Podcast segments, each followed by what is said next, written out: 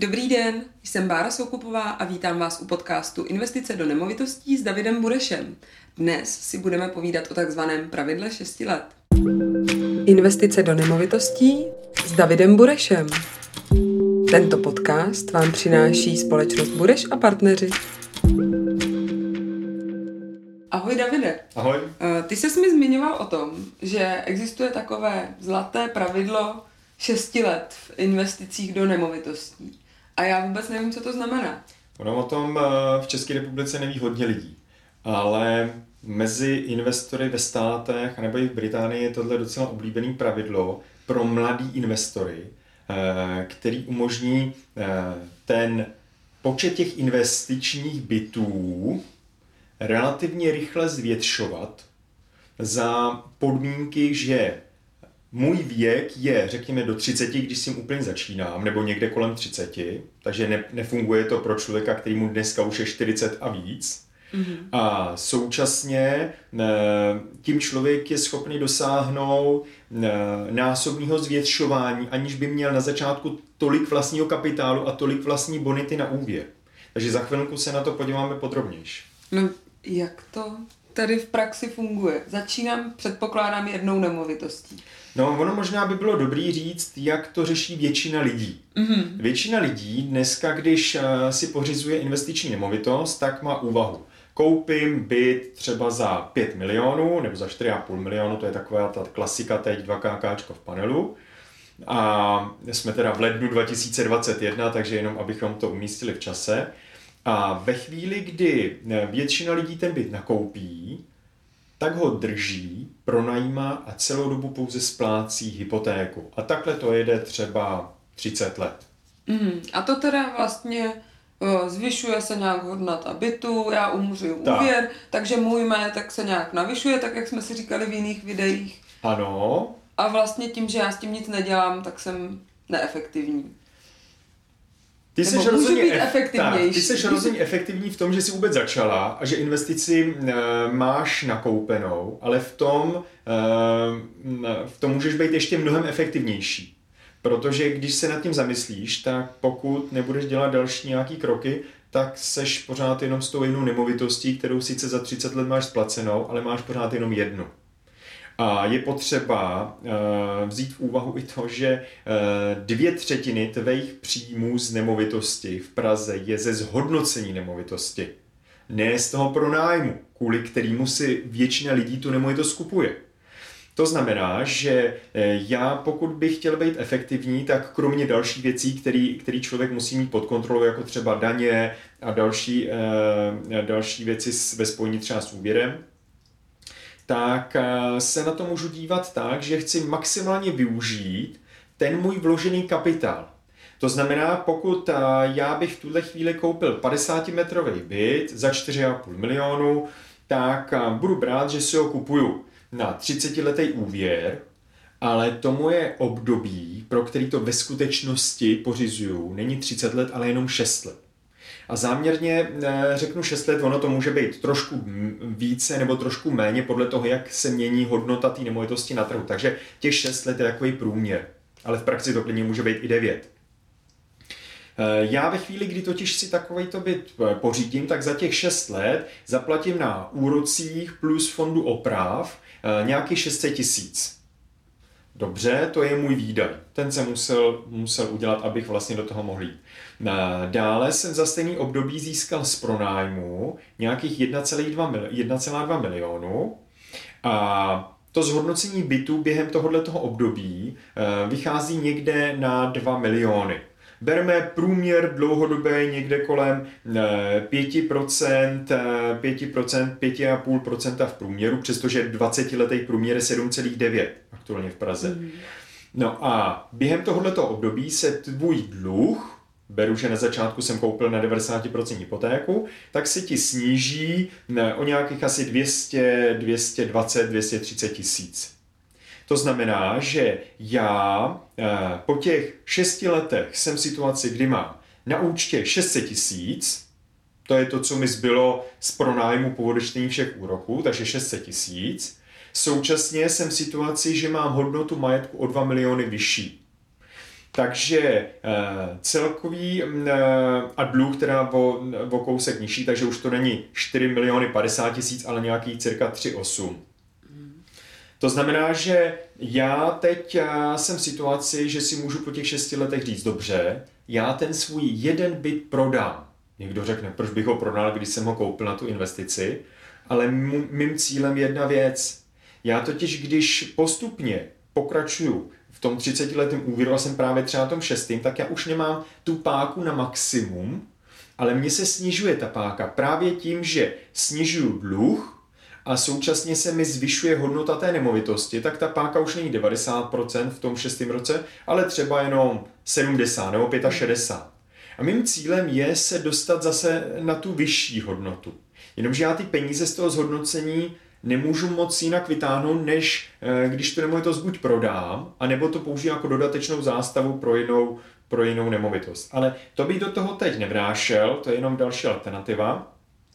Takže pokud si budu, eh, pokud si budu chtít uskutečnit tuhle tu první variantu, tak já tu nemovitost prodám.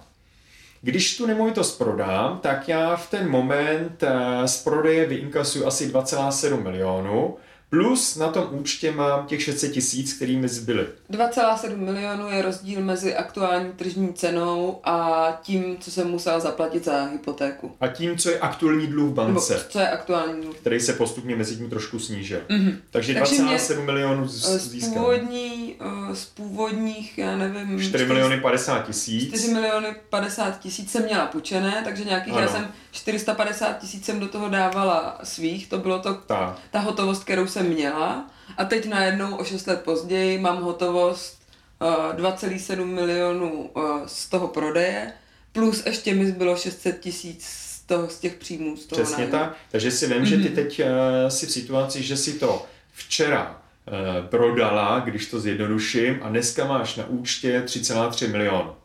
Takže to je ten tvůj výsledek tvé práce za těch 6 let.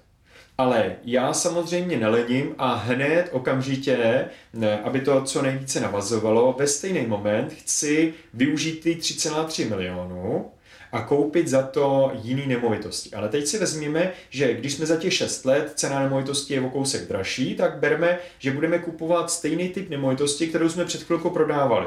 Takže I kdyby to bylo 6,5 milionu, jako kdyby to byly úplně identické mm-hmm. byty. V praxi samozřejmě to tak malinko není, něco je levnější, něco dražší, Takže ale plus minus. 650 tisíc, 3,3 milionů, tak to je plus Tak jsme někde na pěti bytech. pět bytů. Tak, mm. přibližně pět bytů, takže já v tu chvíli opět po šesti letech eh, vezmu ten svůj kapitál, vyberu pět bytů, eh, do každého dám 10% a 90% je hypotéka. Mám takový závodný dotaz, jak je mm-hmm. to mhm. v tomhle případě s mojí bonitou na mm-hmm. to splácení těch úvěrů.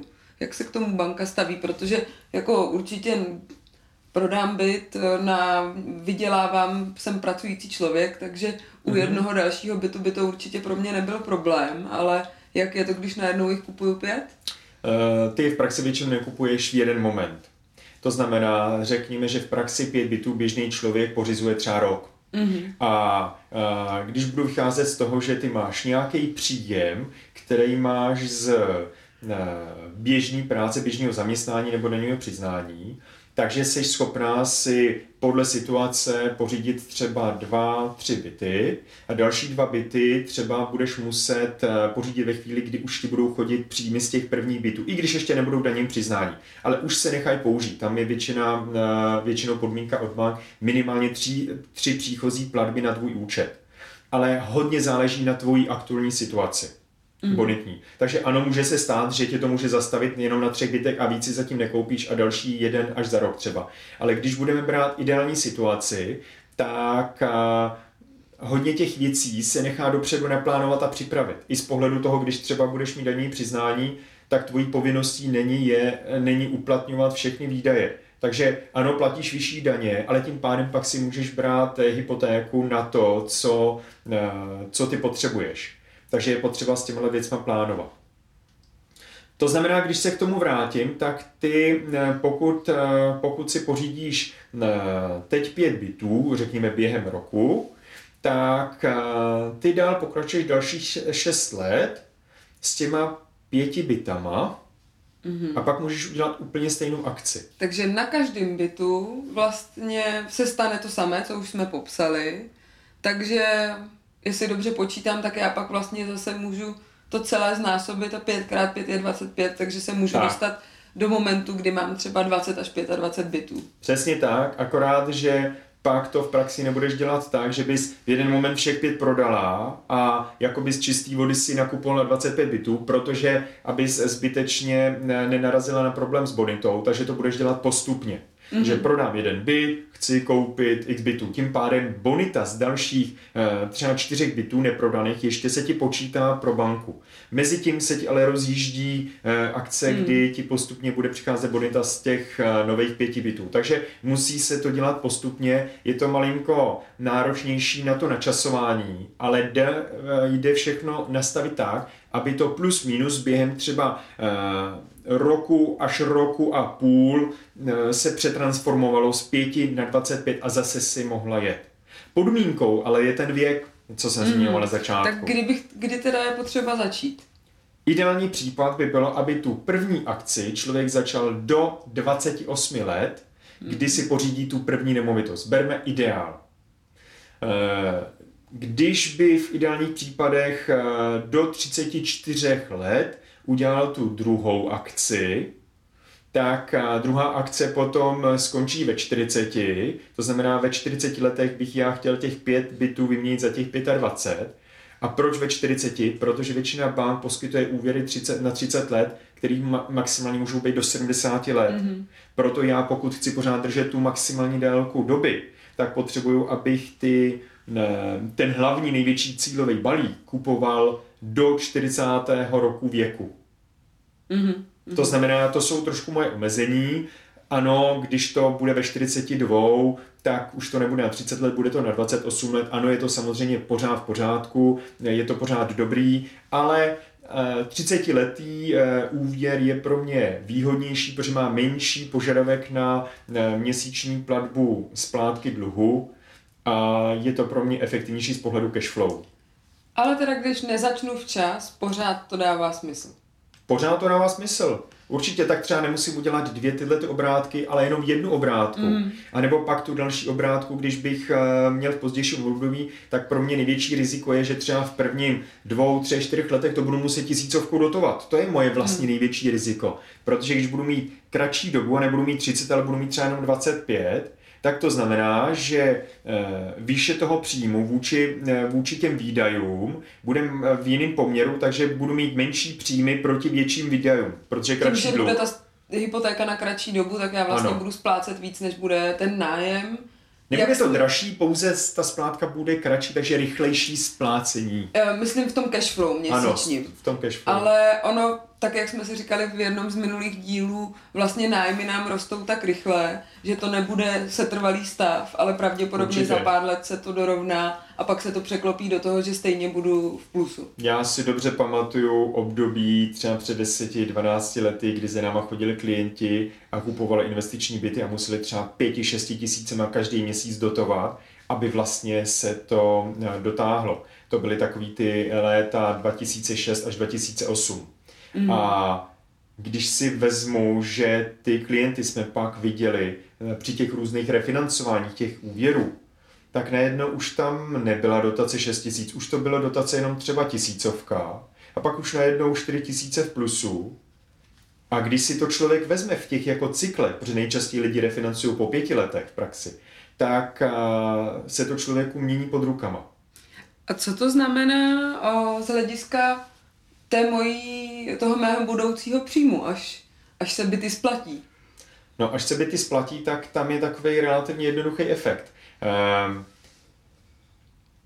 já v momentě, kdy byty splatím, to znamená, ale to už by mě bylo 70 let mm-hmm. a to jenom uh, chci říct, že necílím na to, abych čekal do 70 let, tak ale kdyby, kdybych to jakoby nechal úplně být, tak v 70 letech mám splacený dluh a začíná mi moje nekonečná renta, to znamená příjmy z toho pronájmu, který už nejsou zatíženy žádným eh, výdajem na, splátku úvěru.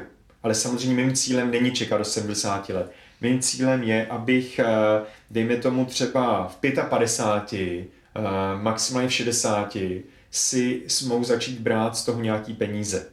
A když si vezmu, tak já pokud bych tenhle ten model nastavil, že od 55. roku nebudu chtít čerpat nějakou rentu, tak z každého z těch teoreticky 25 bitů si můžu začít brát rentu, která v dnešní hodnotě eh, by nám dávala částku někde třeba kolem 30 eh, tisíc, respektive 20 eh, podle toho, jestli začínám ve 20.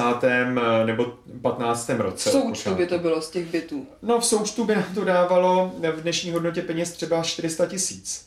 Mm-hmm. Z 25 bytů.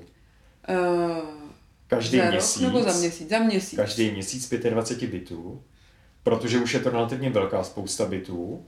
Vlastně a... musíme počítat s tím, že jsme v budoucnosti, takže ty nájmy budou výrazně vyšší. Tak, ale teď se bavíme o současné hodnotě peněz. Mm-hmm. To znamená, to, co si dneska přibližně za 400 tisíc koupím, tak to bude platit uh, za těch 25 let, akorát, že to nebude v té době, nebudeme se bavit o 420, ale teď si vymyslím třeba o 900 tisících. Mm-hmm. Ale v dnešní hodnotě se bavíme o 420 tisících.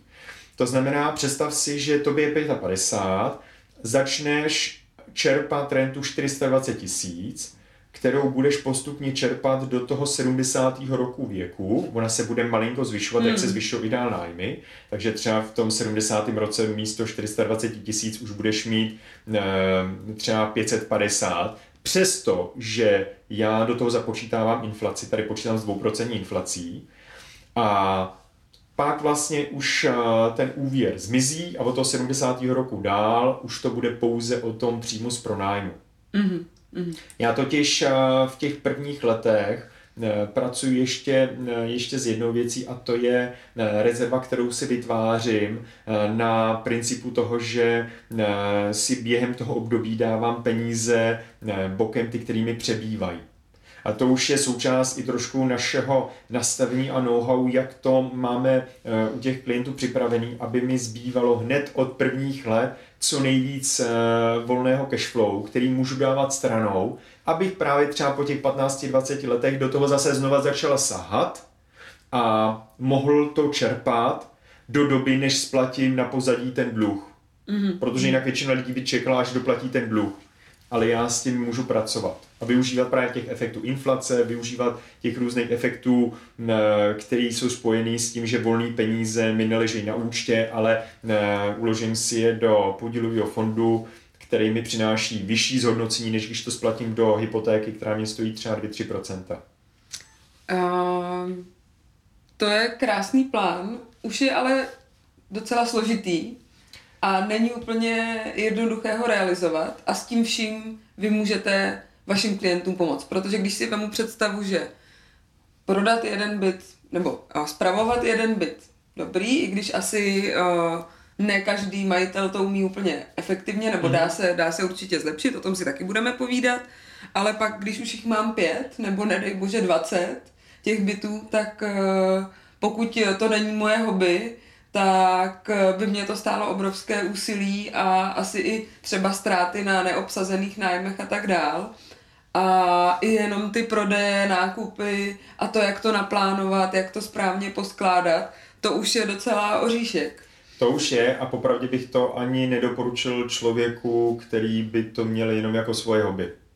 Tohle do té první úrovně, že z jednoho bytu udělám pět, si to dokážu ještě představit, ale už dobře vím z praxe, že člověk, který bude mít pět bytů, tak to dělá neefektivně. Pokud má svoji hlavní práci a tohle je jeho hobby vedle, mm. tak eh, kupu věcí neřeší správně. To už jsme si na jiných podcastech říkali.